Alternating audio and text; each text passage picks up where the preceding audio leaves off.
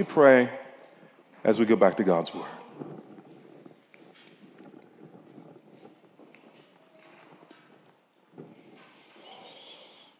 Lord, once again, we come to you asking that you would speak to us.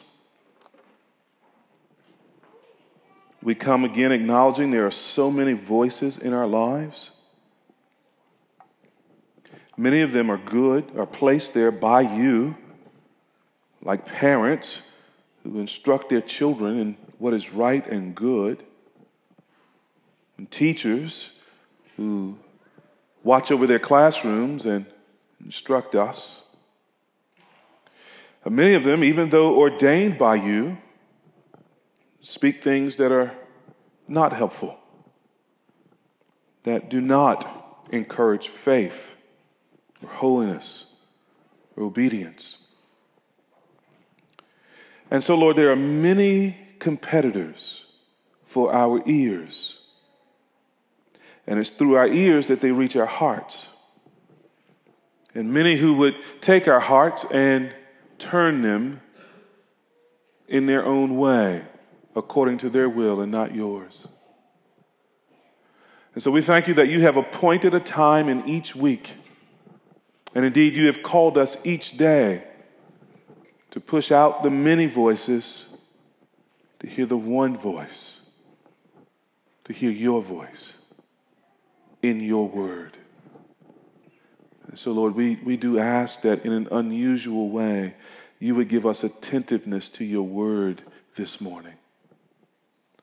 That in an unusual way, you would draw us into the Bible this morning. And that you would help us to see what Isaiah saw.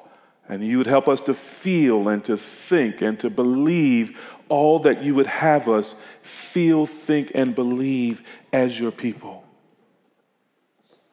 We ask, Holy Spirit, that you would illumine our minds and inflame our hearts. Grant us trust in you, we pray. In Jesus' name. Amen. So last week we were in Isaiah chapter 7. And in that chapter, we saw God send the prophet Isaiah to the king of Judah, a man named Ahaz. In verses 1 to 4 of Isaiah chapter 7, you'll remember that Ahaz and all of Israel have gotten word that Syria and the northern kingdom of Israel have now come down to the southern kingdom of Judah and are about to attack it. And you'll remember what happened when Ahaz heard that news in verse 2. It says there that he and all the people, they shook like trees on the leaves, or leaves on a tree, They were afraid at the news that there was this conspiracy, this plot against them. And in Isaiah chapter 7, God did a number of things. Number one, God sent the prophet Isaiah to go to Ahaz to encourage Ahaz. Number two, God sent the prophet to Ahaz to not only encourage him with words, but also to encourage him with a sign. And remember, we saw there in Isaiah 7, verse 14, that God gave Ahaz a sign, even when Ahaz, pretending to be all religious, was rejecting that grace of God. Isaiah 7, 14, the promise that a son would be born to a virgin, and his name would be Emmanuel, God with us. And you recall that God had just sort of kept coming toward Ahaz to sort of encourage Ahaz, even though Ahaz was a wicked king. And when we come to Isaiah chapter 8, it's interesting. Isaiah 8 has very much the same kinds of actions in it as Isaiah chapter 7, except this time God is speaking to the prophet himself. God comes to Isaiah to encourage Isaiah. And he gives Isaiah the same kind of sign, the promise of a son. And he wishes very much to comfort Isaiah. Because here's the reality. The sort of danger that Ahaz faced with armies surrounding his country is a danger that Isaiah faces too.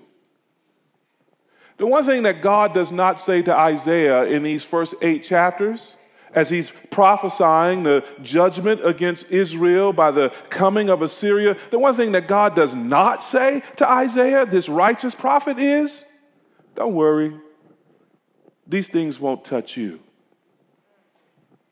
They will. He's in Judah too.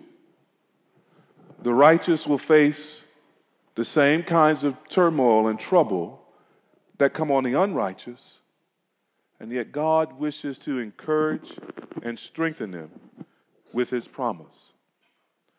The main point of Isaiah 8 is really the same as the main point of Isaiah 7. In Isaiah 7, we said essentially, whatever happens, keep your eyes on God. Trust God. The same is the same point in Isaiah 8. We might put it this way. No matter what happens, fear the Lord. Fear the Lord. I'm going to hang our thoughts on 2 points here. 2 reasons to fear the Lord. Number 1, God controls the nations. God controls the nations. That's what we see in verses 1 to 10. And number 2, God comforts his people. God comforts his people, verses 11 to 22. Look with me in Isaiah chapter 8, beginning in verse 1. Then the Lord said to me, take a large tablet and write on it in common characters, belonging to Maher Shalal Hashbaz. And I will get reliable witnesses, Uriah the priest and Zechariah the son of Jeberechiah, to attest for me. And I went to the prophetess, and she conceived and bore a son. Then the Lord said to me, call his name Maher Shalal Hashbaz, for before the boy knows how to cry, my father or my mother, the wealth of Damascus and the spoil of Samaria will be carried away before the king of Assyria. The Lord spoke to me again. Because this people has refused the waters of Shiloah that flow gently, and rejoice over Rezin and the son of Remaliah, therefore, behold, the Lord is bringing up against them the waters of the river, mighty and many, the king of Assyria and all his glory. And it will rise over all its channels and go over all its banks, and it will sweep on into Judah. It will overflow and pass on, reaching even to the neck, and its outspread wings will fill the breadth of your land, O Emmanuel. Be broken, you peoples. Be shattered. Give ear, all you far countries. Strap on your armor and be shattered. Strap on your armor and be shattered. Take counsel together, but it will come to nothing. Speak a word, but it will not stand, for God is with us. For the Lord spoke thus to me with his strong hand upon me, and warned me not to walk in the way of this people, saying, do not call conspiracy all that this people calls conspiracy, and do not fear what they fear, nor be in dread. But the Lord of hosts, him you shall honor as holy. Let him be your fear, and let him be your dread.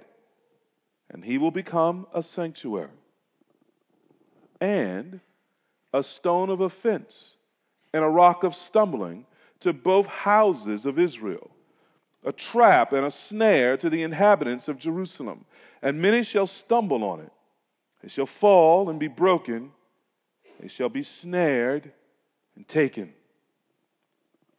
Bind up the testimony, seal the teaching among the disciples. I will wait for the Lord, who is hiding his face from the house of Jacob, and I will hope in him. Behold, I and the children whom the Lord has given me are signs and portents in Israel for the Lord of hosts, who dwells on Mount Zion. And when they say to you, inquire of the mediums and the necromancers who chirp and mutter, should not a people inquire of their God? Should they inquire of the dead on behalf of the living? To the teaching and to the testimony. If they will not speak according to this word, it is because they have no dawn. They will pass through the land, greatly distressed and hungry, And when they are hungry, they will be enraged and will speak contemptuously against their king and their God and turn their faces upward. And they will look to the earth, but behold, distress and darkness, the gloom of anguish, and they will be thrust into thick darkness. Once again, this chapter divides really neatly into two halves. You see there in verses 1 to 10, where we are making our main point there, God controls the nations. And that reminds us, beloved, never think small thoughts about God. You know that we cannot fit God into any of the boxes that we make. We cannot limit him or shrink him down to a size that we prefer. And we sometimes limit God by thinking that circumstances and situations are out of his control. It's clear from Isaiah 7, verse 2, that that's the way Ahaz was thinking. And when you look at 2 Chronicles chapter 28, where Ahaz made the commitment to worship the gods of the other nations, thinking that maybe those gods will deliver me from this calamity. That's why he sought help from a pagan country like Assyria. Ahaz thought his situation was beyond God's control.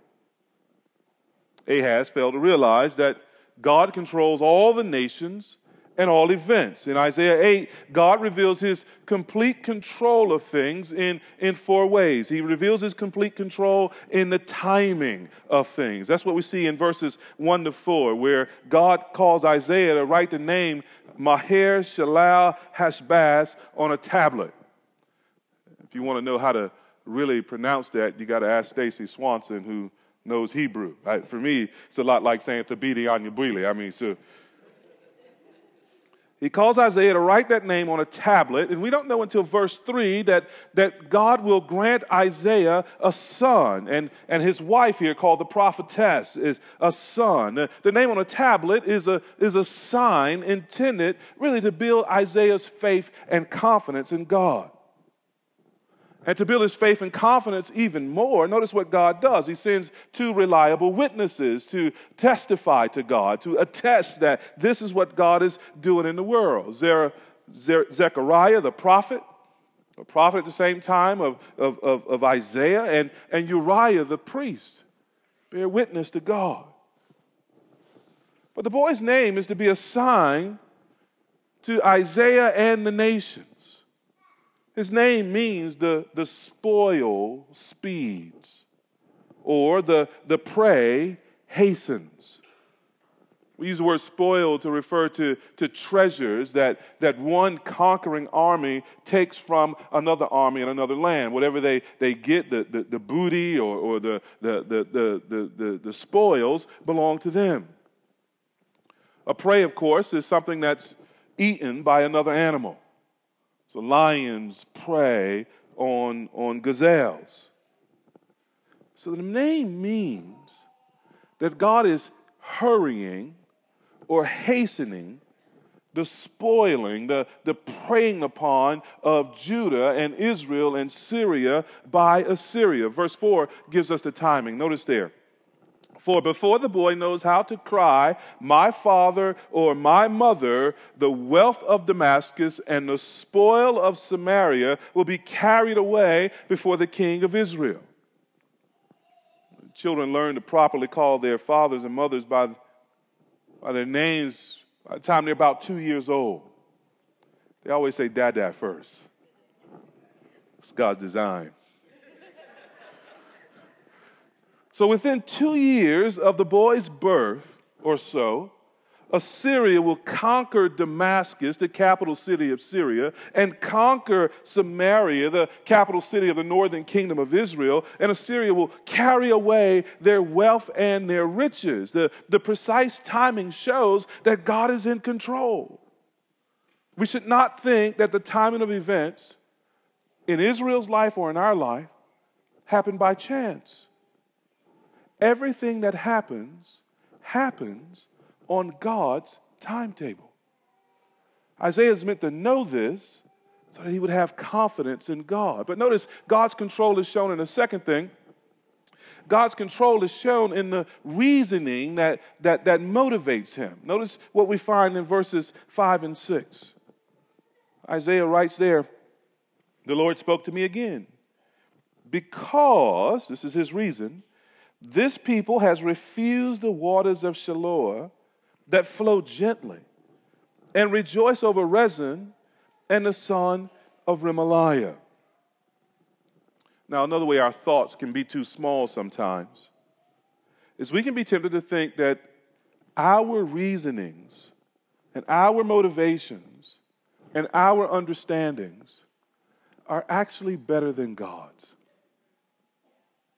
And maybe you've had a situation in your life that wasn't to your liking, and you may never have said the words, but in your mind and in your heart, you're thinking, God, what you doing? Why are you letting this happen? Because of these things, it should be going this way. Don't raise your hands, but anybody know that temptation? To think that our ways and our thoughts are higher than God's ways and God's thoughts. We may even think that things are happening in our lives and they're so not in keeping with our plans that maybe God's left the job. Maybe God's universe has no reason to it at all. But verses 5 and 6 show us that God has a reason for, in this case, judging the nations. And the judgment is not coincidence or chance. It happens by God's own design, for God's own purposes, for a motivation that's in God's own heart. Notice what he says in verse 6, that they have refused the waters of Shiloah that flow gently, and rejoice over Rezin, that's the king of Syria, and the son of Remaliah, that's Pekah, the king of Israel. Interestingly, the waters of Shiloah here in the New Testament are often called the pool of Siloam. John 9 is where Jesus heals a man born blind. The idea here is that in Isaiah 6 is that people refuse the peace and gentleness that God offered them. They did not like the condition of their own country. They thought the grass was greener in the other countries. So rather than rejoice in God's provision, even in the midst of hardship, they celebrated these wicked kings, because the nations preferred the sin and the warmongering, really, the pagan strength of pagan kings, over the peace and refreshment of God. The Lord judges them. God's judgment is never without reason. In fact, none of his actions are ever without reason. His judgments are always justified. And here, the Lord not only judges Israel because of their sin, notice here, he also judges Syria for theirs. In other words, God maintains moral authority, moral control, and moral standards for those who call themselves his people, Israel, and for those who don't even know him at all, Syria. God rules over all the nations, and all the nations live under God's holy standards. So all the nations are accountable to God for their sin. God is in control of our moral lives, beloved, and the judgment that follows. He's in control of the timing. He's in control of the sort of reason that motivates him. But notice a third thing. He's in control of the method of judgment, too. He's in control of how he will act in the world. That's what we see in verses 7 and 8. Notice what Isaiah records for us there. Therefore, because of the reason of verse 6, therefore, behold, the Lord is bringing up against them the waters of the river, referring to the Euphrates, mighty and many, the king of Assyria and all his glory. And it will rise over all its channels and go over all its banks, and it will sweep on into Judah. It will overflow and pass on, reaching even to the neck, and its outspread wings will fill the breadth of your land, O Emmanuel. Again, we must be careful of small thoughts about God. Sometimes we think events happen randomly. We might tell ourselves, yes, God knows all things will happen, but he doesn't know how they will happen. No, beloved, God's control also includes God's methods. He not only decides what will happen, he decides how it will happen. So in verses 7 and 8 here, the Lord uses one nation to accomplish his will in other nations. He takes one pagan nation, Assyria, and he uses them to judge his people, Israel, and another pagan nation, Syria. And see the contrast between verses 6 and 7.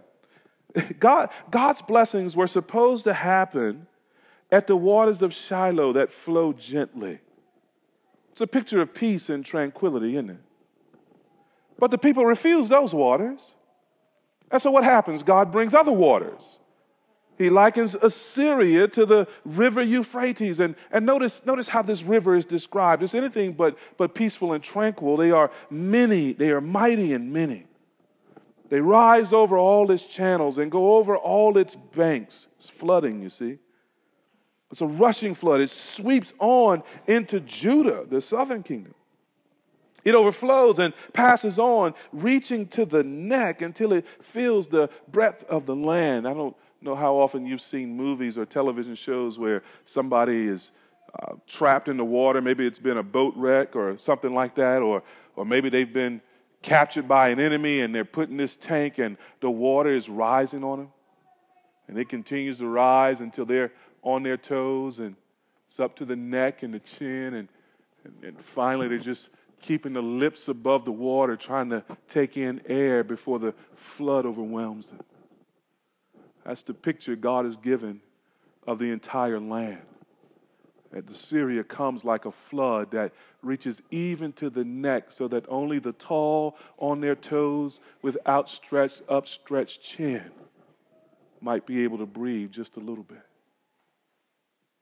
rather than the peaceful, quiet waters of Shiloah. But Assyria's invasion was no fluke. It was God's idea. Assyria was God's method for dealing with the nations because of their sins. And listen, beloved, just as the Lord brought the flood of judgment in Noah's day, so the Lord brings this flood of judgment on the nation in Israel's day. Let's not forget that the Lord does the same thing in our day, too. As Christians, we do not believe in coincidence. We believe in providence. God rules his world according to his plan and according to his will, and that includes the methods he uses for judgment from time to time. But Christian, though we are reading a scene of judgment, we're meant to find stability in the fact that God is the one in control here, ruling over all things. I mean, you may be here this morning thinking that the universe is essentially random, that there is no pattern or method to what happens in the world or what happens in your life. If that's you, can I just lovingly point out that there is no reason for you to ever expect peace in your own life. If the universe is random, without reason, and there's no one controlling the universe, then, beloved, there's no real reason for you to ever think that you should have something called stability or routine or order. And please don't take your thinking to its logical conclusion. Because if you take your thinking to its logical conclusion, well, that's going to bring about all kinds of mental health problems. Oh, the only reason why you enjoy some measure of peace and stability and routine in your life is precisely because you are not consistent with your assumption. You live in such a way as if you believe there is order, as if you believe there is structure and control. And the very fact that there is routine in your life is evidence that the world is not chaotic, that there is one who controls it. And the real secret to peace and stability, the real secret to joy, and this is why Isaiah is getting the revelation that he's given in this chapter, the real secret is acknowledging the one who is in control, coming to see that he is involved in all the minutest details of our lives. In other words, real sanity depends upon faith in God, that he exists and that he acts, that he's in control. It's the final way that God shows his control over the nations. Here you see it in verses 9 and 10. He shows his control over the results. Isaiah breaks out in this little poem here, "Be broken, you peoples, and be shattered. Give ear, all you far countries. Strap on your armor and be shattered. Strap on your armor and be shattered. Take counsel together, but it will come to nothing. Speak a word, but it will not stand, for God is with us." Read these two verses and we are made to sort of realize that sometimes we begin to think that God will delay his judgment forever. We begin to think that God is somehow forgotten, or we may think that somehow God is like Elvis. He's left the building. Even Israel might have thought in their day, if God delays for a couple of years, he won't actually judge us. They may have thought that because they professed to be God's people, then God would not allow them to be conquered. Beloved, God is not slack concerning his promises. If he promises judgment, you may be sure it will come. That's the point of verses 9 and 10. You see the three references in verse 9 to shattered, shattered, shattered. That's the guaranteed outcome these people face because God has promised to judge them. It doesn't matter if all the nations of the earth get together, as in verse 10, and launch their own plan to somehow sort of withstand God. Notice verse 10. It will not stand when God comes to judge. And it doesn't matter in verse 8, you see there at the end, that they call themselves Emmanuel, which means at the end of verse 10, God with us. It's possible to claim to be with God while God is against you. When that is the case, there can be no escaping the judgment of God. What the Lord plans, he accomplishes. Every time, without fail, including judgment. Peter had this to say.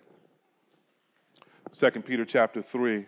Verse 8, do not overlook this one fact, beloved, that with the Lord 1 day is 1,000 years, and 1,000 years as 1 day.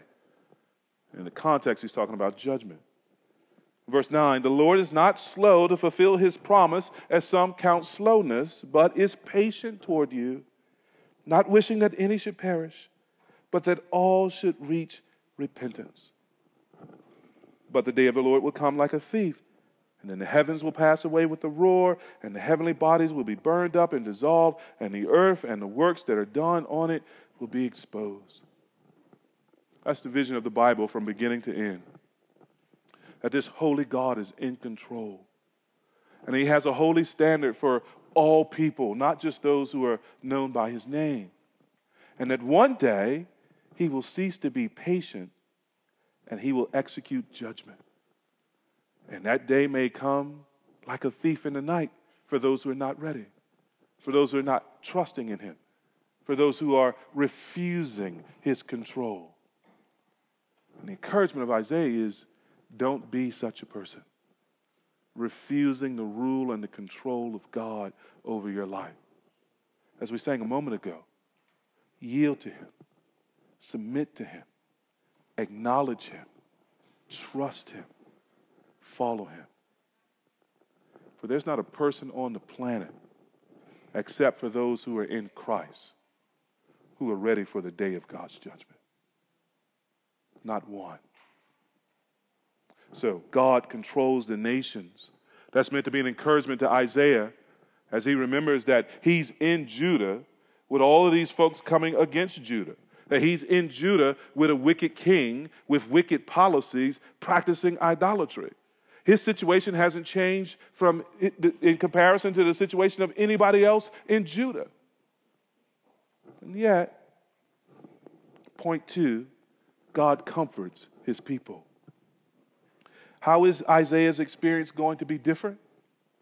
Well, he's going to go through this with God. And in verses 11 to 22, we see four comforts that are given to Isaiah. Number one, first of all, notice the comfort of a personal warning. the comfort of a personal warning. The Lord comes to Isaiah in verse 11 and says, "For the Lord thus spoke to me with his strong hand upon me and warned me not to walk in the way of this people." I don't know if you've ever felt like God's strong hand was on you, but it's a burdensome thing. You get the sense that Isaiah couldn't rest or move without feeling this burden. It's kind of what Paul felt in the New Testament when he talks about, woe is me if I do not preach the gospel.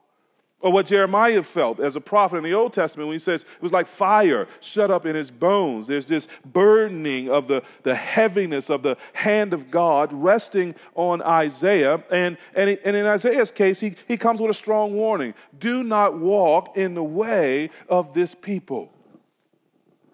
Sometimes, beloved, God comforts us in the form of a warning. Don't go there. Stop. Turn around. Think differently. There's danger. It's only foolish people who think every warning somehow takes away their freedom. It's only foolish people who think that a warning is somehow harm to them. No, the warning is the way a life is protected. It's spared from danger.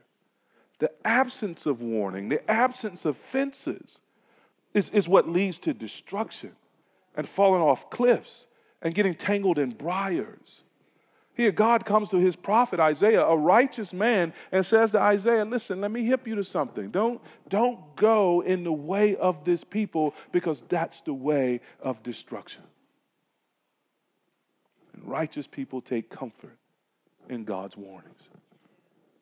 Is God warning you of anything this morning? Is he putting a sign before you that some direction needs to be abandoned for a safer path? Heed the warning. Receive it as comfort and grace. But there's a second way that Isaiah receives comfort here, the comfort of fleeing worldliness. That's the point of verse 12.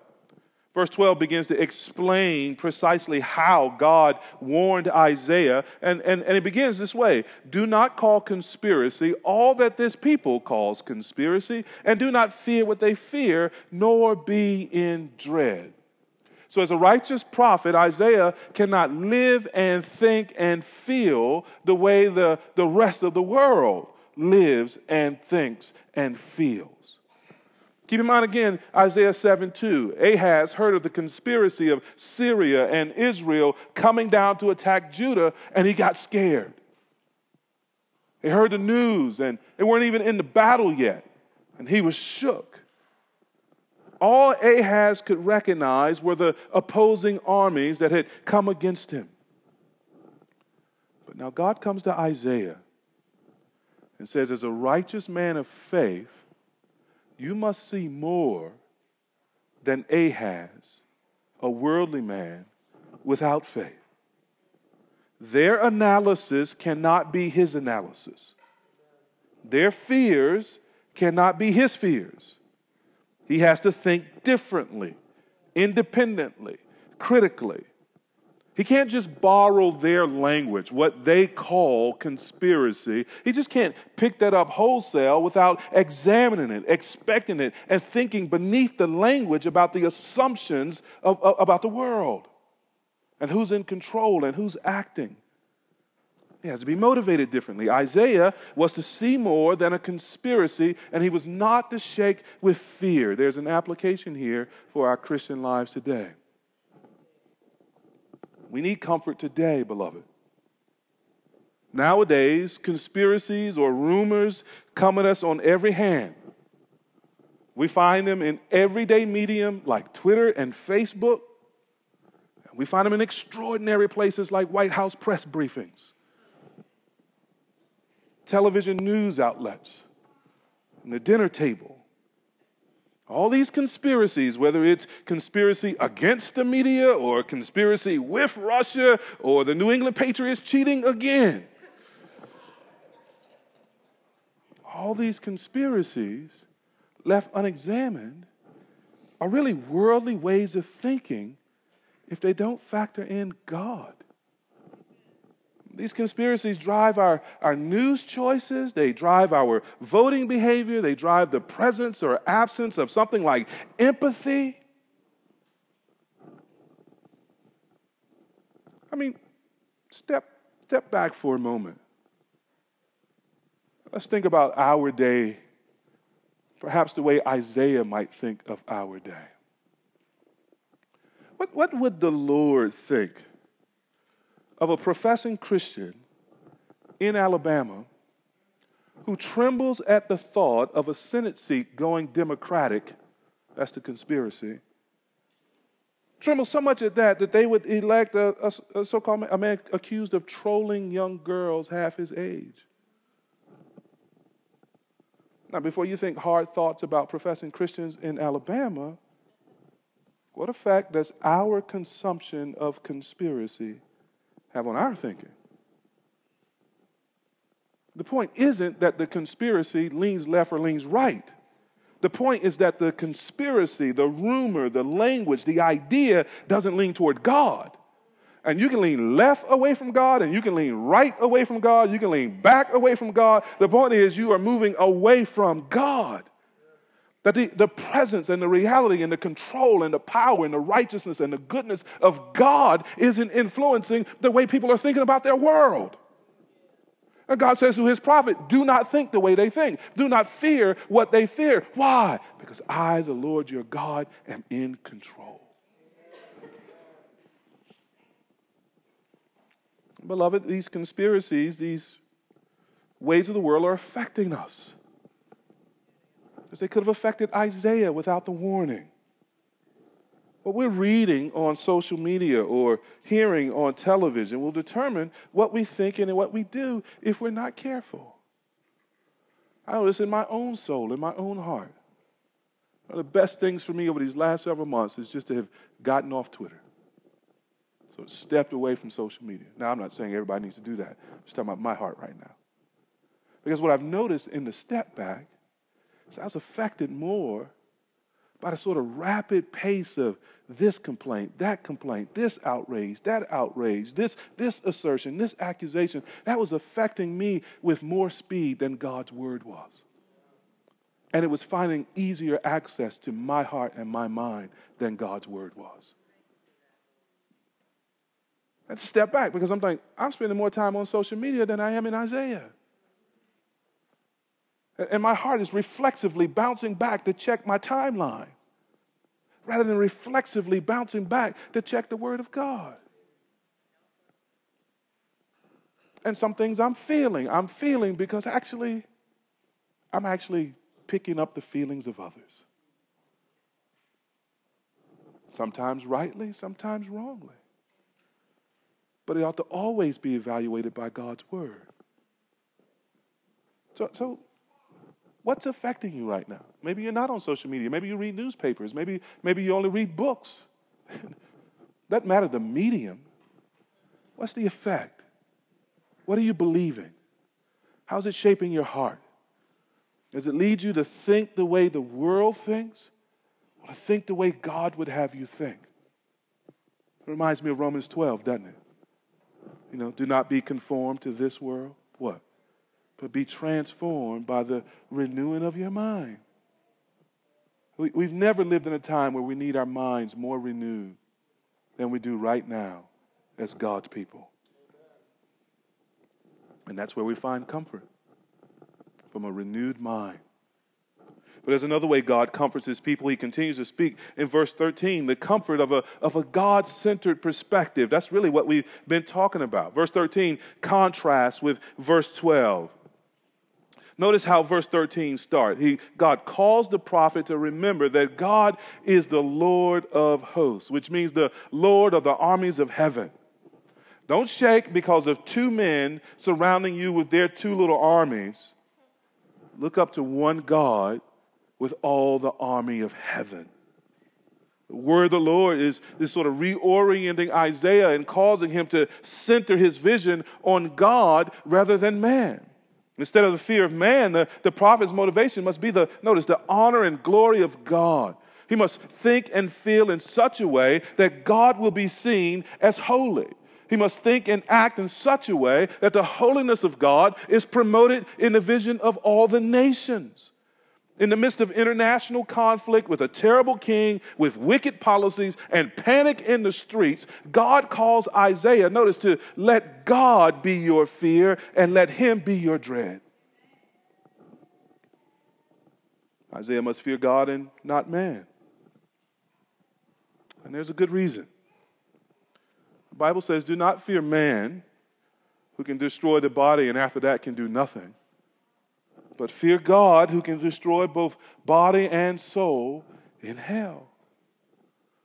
It's a frightening realization that God can destroy your body and still not be done with you. That God can destroy your body, take your physical life, and still be dealing with your soul in judgment and wrath. So do not fear man who can just deal with the body, but fear God who can deal with body and soul. Fear the greater one, which is God, not the armies of human kingdoms. When I was a little boy, my older brother was, I told you, I think this last week, was one of my heroes. He was the strongest person I knew. I tell y'all, I talk a lot of junk sometimes when he was around. Tended to be nicer when he wasn't. And there was a family, I'm going to name them because, put people on, the McNairs. The McNair family had about 7 or 8 kids, man. And they ran in a pack. And if you messed with one, you had to fight them all. That's just how they roll, right? And it didn't matter if you like 8 years old like I was and fighting the other 8-year-old, the 17-year-old would jump into it, right? And the playground was behind my mama's house, like half a block. You could look out the back door to the playground and over there playing ball one day, and here come the McNairs. Just traveling a little pack, man. They start a little scuffle, man, and I got to messing with Eric, and next thing you know, here come the rest of them. So I did what any reasonable boy do. I ran home. And I got to the back door, and my big brother, Pap, was in the back door, just drinking a little soda or whatever, looking out the back, watching the whole thing. And I got to the back door, and I got to get swole now, right? And I get to the door, and I put my hand on the door, and he locked it. I said, open the door, man, open the door. And he looked at me, and he said this. I'll never forget it. He said this. He says, I tell you what, you can either fight them or you can fight me. And I'm standing there with my hand on the door, and so there's this choice to be made. Who am I going to fear? The McNairs or my brother? And you know who I chose. I chose Mama. I said, Mama! My mom was better than all of them. My mom was better than all of them. And this is what Isaiah has to do. He can't say, I'm going to fear Judah. Oh, okay, you know what? Israel is bigger. No. Syria is bigger. No. God says, look up from all these human actors and look up to me. The one true and living God. Live in reverence of me. Live in fear of me. I should be your dread. I should be the one you respect. And that's what God says to his people in perilous times. Do not fear men, fear me. What Ahaz thought was a geopolitical conflict, Isaiah was to know was the divine hand of God. That God was in it, working his will. And when we see God in control of our suffering, beloved, it becomes a comfort to us. A God-centered perspective strengthens the heart. Next, notice the comfort of hiding in God in verse 14. Verse 14 tells us what happens when we fear God and not man. And he, God, will be a sanctuary. Sanctuary is a refuge or a hiding place. It's a safe place. When we fear God and not man, then God himself becomes our shelter, and he becomes the place where we hide. He becomes our fortress, and we go into him and we are safe from trouble. So everyone who sanctifies God will have God as their sanctuary. Everyone who honors God will have God as their hiding place. Hide God in your heart, and God will hide you in himself. That's the promise of Scripture. Psalm 32, verse 7. David writes there, "You are a hiding place for me. You preserve me from trouble. You surround me with shouts of deliverance." He says, Selah. Think about this. Or Psalm 119, verse 114, "You are my hiding place and my shield. I hope in your word." That's what he's teaching Isaiah here. Because of our sin nature, we're tempted to think, aren't we, that if we trust God, then we will be unsafe and we will lose out. We see the ways that obedience to God might cost us something. The ways it separates us from others who seem to be going on their way, not thinking about God. The way it then makes us vulnerable and challenges us. The broad path looks so much easier to travel than the narrow path.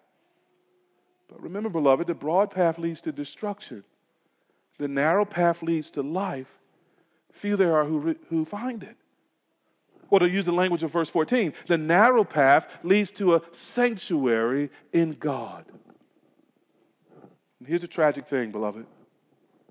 While that's a comfort to those who believe in God, God becomes a sanctuary for them.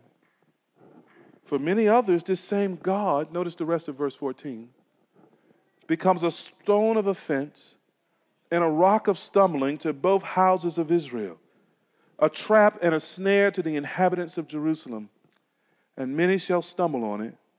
They shall fall and be broken. They shall be snared and taken. What a tragedy.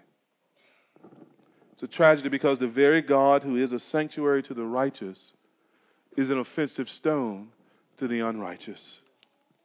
The same Lord who provides sanctuary for the faithful is a rock of stumbling for the faithless. Same God, two different results. It's sad when the one who could save you becomes the one who offends you. When that happens, God is not a hiding place for you, not a safe place for you. God becomes someone that trips you up, causes you to fall, someone who traps and ensnares you and against whom you fall and are broken. It's like walking the little sidewalk there at Eastern Market. It's dangerous walking through there. You walking along, everybody else look like they're going right smoothly, right? And then you walking along and a brick just reaches up and grabs your foot. You stumbling, trying to play it off, you know. I hate that sidewalk, man. And so God has become a stumbling stone for some people because they don't want to acknowledge his control. Because they don't want to acknowledge his holiness. Because they don't want to acknowledge that they owe to him worship and obedience and reverence. They would rather give that to themselves or even give that to someone else rather than God. And the offer of God's free love in Jesus Christ becomes this immense offense. What do you mean God loves you, but he doesn't love everybody? What do you mean I'm only going to heaven if I believe in Jesus? If I go some other way, then I'm going to hell. And on and on and on, the echo of offense, the stumbling at the cross. This verse here, verse that we're looking at, verse 14, is indeed a reference to Jesus. It's the New Testament writers who tell us in Romans 9:33 and in 1 Peter, I believe it is, that Jesus is the rock that causes men to stumble. Those who believe in him are saved. Those who refuse his gospel fall into God's judgment. Is that you this morning? Which is you?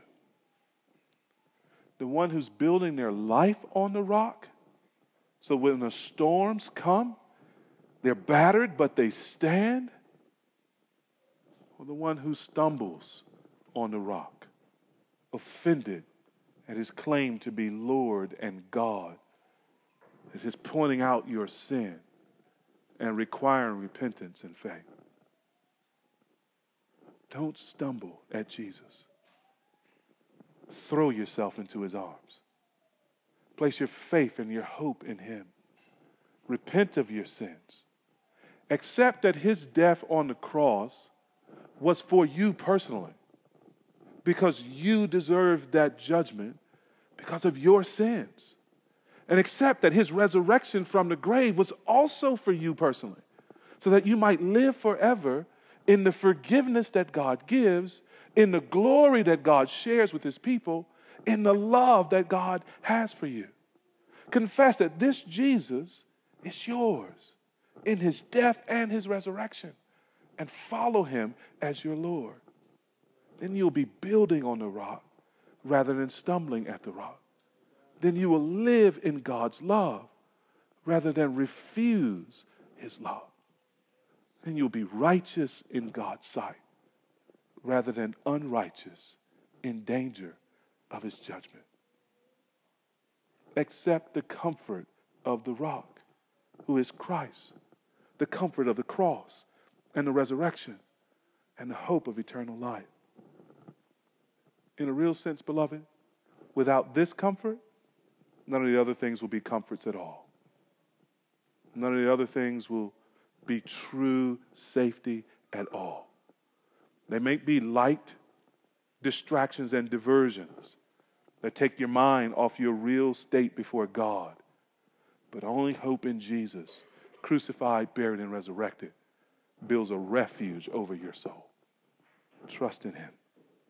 Which brings us to our last comfort here, and it's the comfort of God's word. And that's what we see in verses 16 to 22. In verse 16, Isaiah binds and seals the teaching up for his disciples only. And that reminds us of Jesus. When Jesus is teaching his disciples in parables, and they ask him, why do you teach in parables? And he says, it's because the secrets of the kingdom are given to you, but not to everyone else. There's an intimacy with God through his word for those who believe God and accept his word. God's word in that way creates an us and a them situation. Verses 16 to 18 describe the us. You see there Isaiah and his disciples. That word I is the main subject. Verses 19 to 23 describe the them. The they there is the main subject. The verses teaches us really that there's either an in or an out. We're either with God or outside of God's covenant. And what determines that is our response to God's word. Notice there are four characteristics of those who are in with God. Isaiah and his disciples. Notice verse 16, they bind up and they have the testimony. Notice in verse 17, despite all that's going on, Isaiah resolves that he will wait for and hope in God, even though for a time God seems to have hidden his face from Israel. And then they understand themselves rightly. Verse 18. Isaiah says, me and the kids that God has given me, they're a sign and a portent of things to come. And so it is with the church. God has left the church in the world in many ways as a sign to the world of the way to Christ and the destruction outside of Christ. And notice verse 20. They run to the word of God. They're not listening to necromancers, people who speak to the dead. They're not listening to occult teachers. It's to the testimony. It's to the word of God that they run for their comfort and their instruction, so that their feet stand on solid ground. And notice the contrast between those who are out with God, those who don't know God in this way, which is the bulk of Judah and Israel and Syria. In verse 19, they seek mediums rather than God, which God hates. It is interesting, isn't it, that when people reject God, they don't become non-spiritual. Just make for themselves other gods, and they seek other revelations rather than the true word of God. But notice these folks who don't know God, verse 20, they don't speak the word. And Isaiah says here, because they don't speak the word, they don't have the testimony, they don't have any dawn in them. There's no light in them. In fact, the darkness that's in them, Jesus says in the Gospels, is what they call light. And if the darkness in you is what you call light, then how dark indeed is your soul. There's no dawn in these people. And so as a consequence, verse 21, they grow distressed. And not only distressed, they grow blasphemous. They blame the king. And when that's not a big enough target, they turn their faces to heaven and they blame God. Shake their fists at God.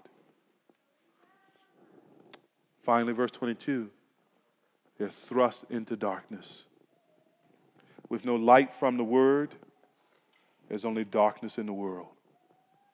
And these folks go from being hungry and distressed to being cast out into utter darkness. Which here is just a picture of being cast into that final darkness of hell. Here's a clear picture of the difference that life with Jesus makes. At Christmas time, you might see bumper stickers that say, "Wise men still worship him." That's a good summary of these verses, 16 to 22. If we are wise, we will worship Jesus and find our entire souls in the light of his face. The fear of the Lord will keep us safe in troublesome times.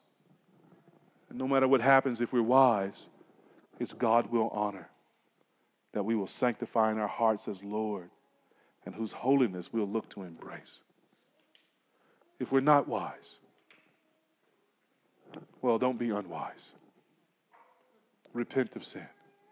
Trust in Christ. Escape God's judgment. Live in his comfort. Live in his love. Let's pray together.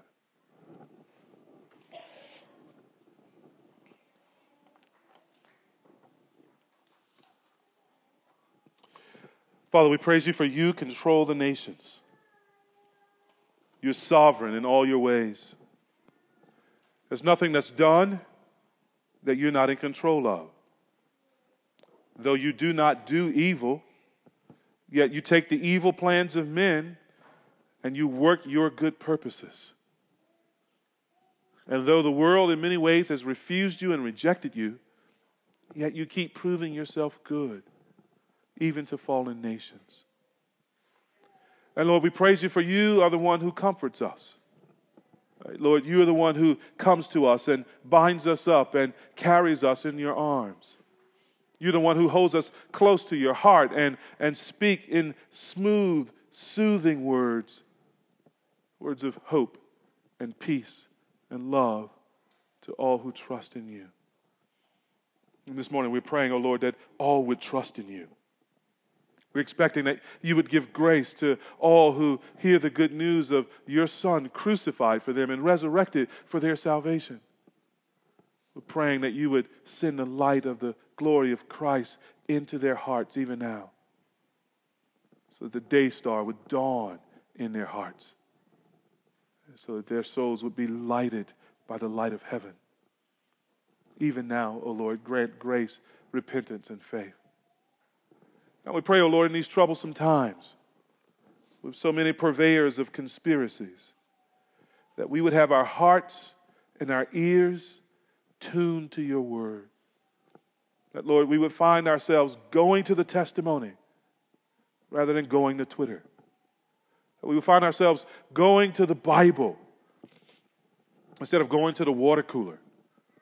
That we would grow in discernment of the consumption of news, O Lord, so that we're not shaken, and so that we're not trusting false reports, and so that we're not taken in by propaganda, and we're not made to lean in some ideological direction that does not acknowledge you, whatever it is, but so that we are drawn up into you, our sanctuary, and we're drawn into your will and your word, and we find there, O Lord, that your love is better than life.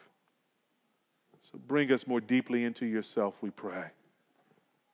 Give us victory over the fear of man by giving us a deep, deep, deep fear of the Lord. Do this for your glory and our joy, we pray. In Jesus' name, amen.